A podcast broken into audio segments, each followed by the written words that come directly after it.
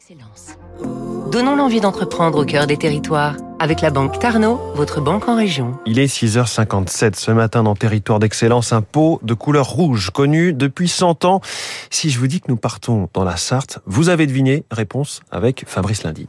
C'est le leader des rillettes, avec près de 30 millions de pots vendus chaque année. Bordeaux Chanel, 100 ans d'existence, 1922. Jules Bordeaux et Anna Chanel, c'est un couple de charcutiers d'Ivray-l'Évêque à côté du Mans.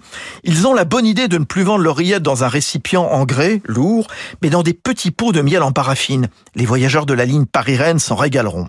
En un siècle, la recette est restée la même, assez simple. Du porc français cuit lentement pendant 8 heures, confit dans du gras, salé, poivré. Le fabricant sartois s'est depuis diversifié, avec des recettes au poulet, à l'oie, au canard et même récemment végétal à base de soja et de légumes.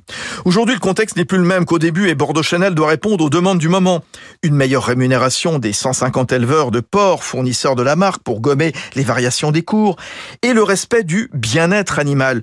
Le géant Manceau soutient ainsi des élevages qui s'engagent sur des promesses supplémentaires. Pierre Hébert, son DG. Il y a euh, des espaces plus importants pour les animaux, l'accès permanent euh, à l'abreuvement, des espaces de mise à bas pour les animaux qui sont euh, plus spacieux, plus confortables.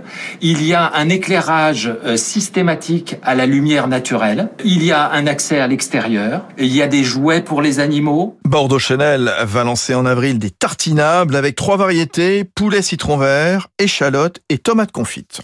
C'était Territoire d'excellence sur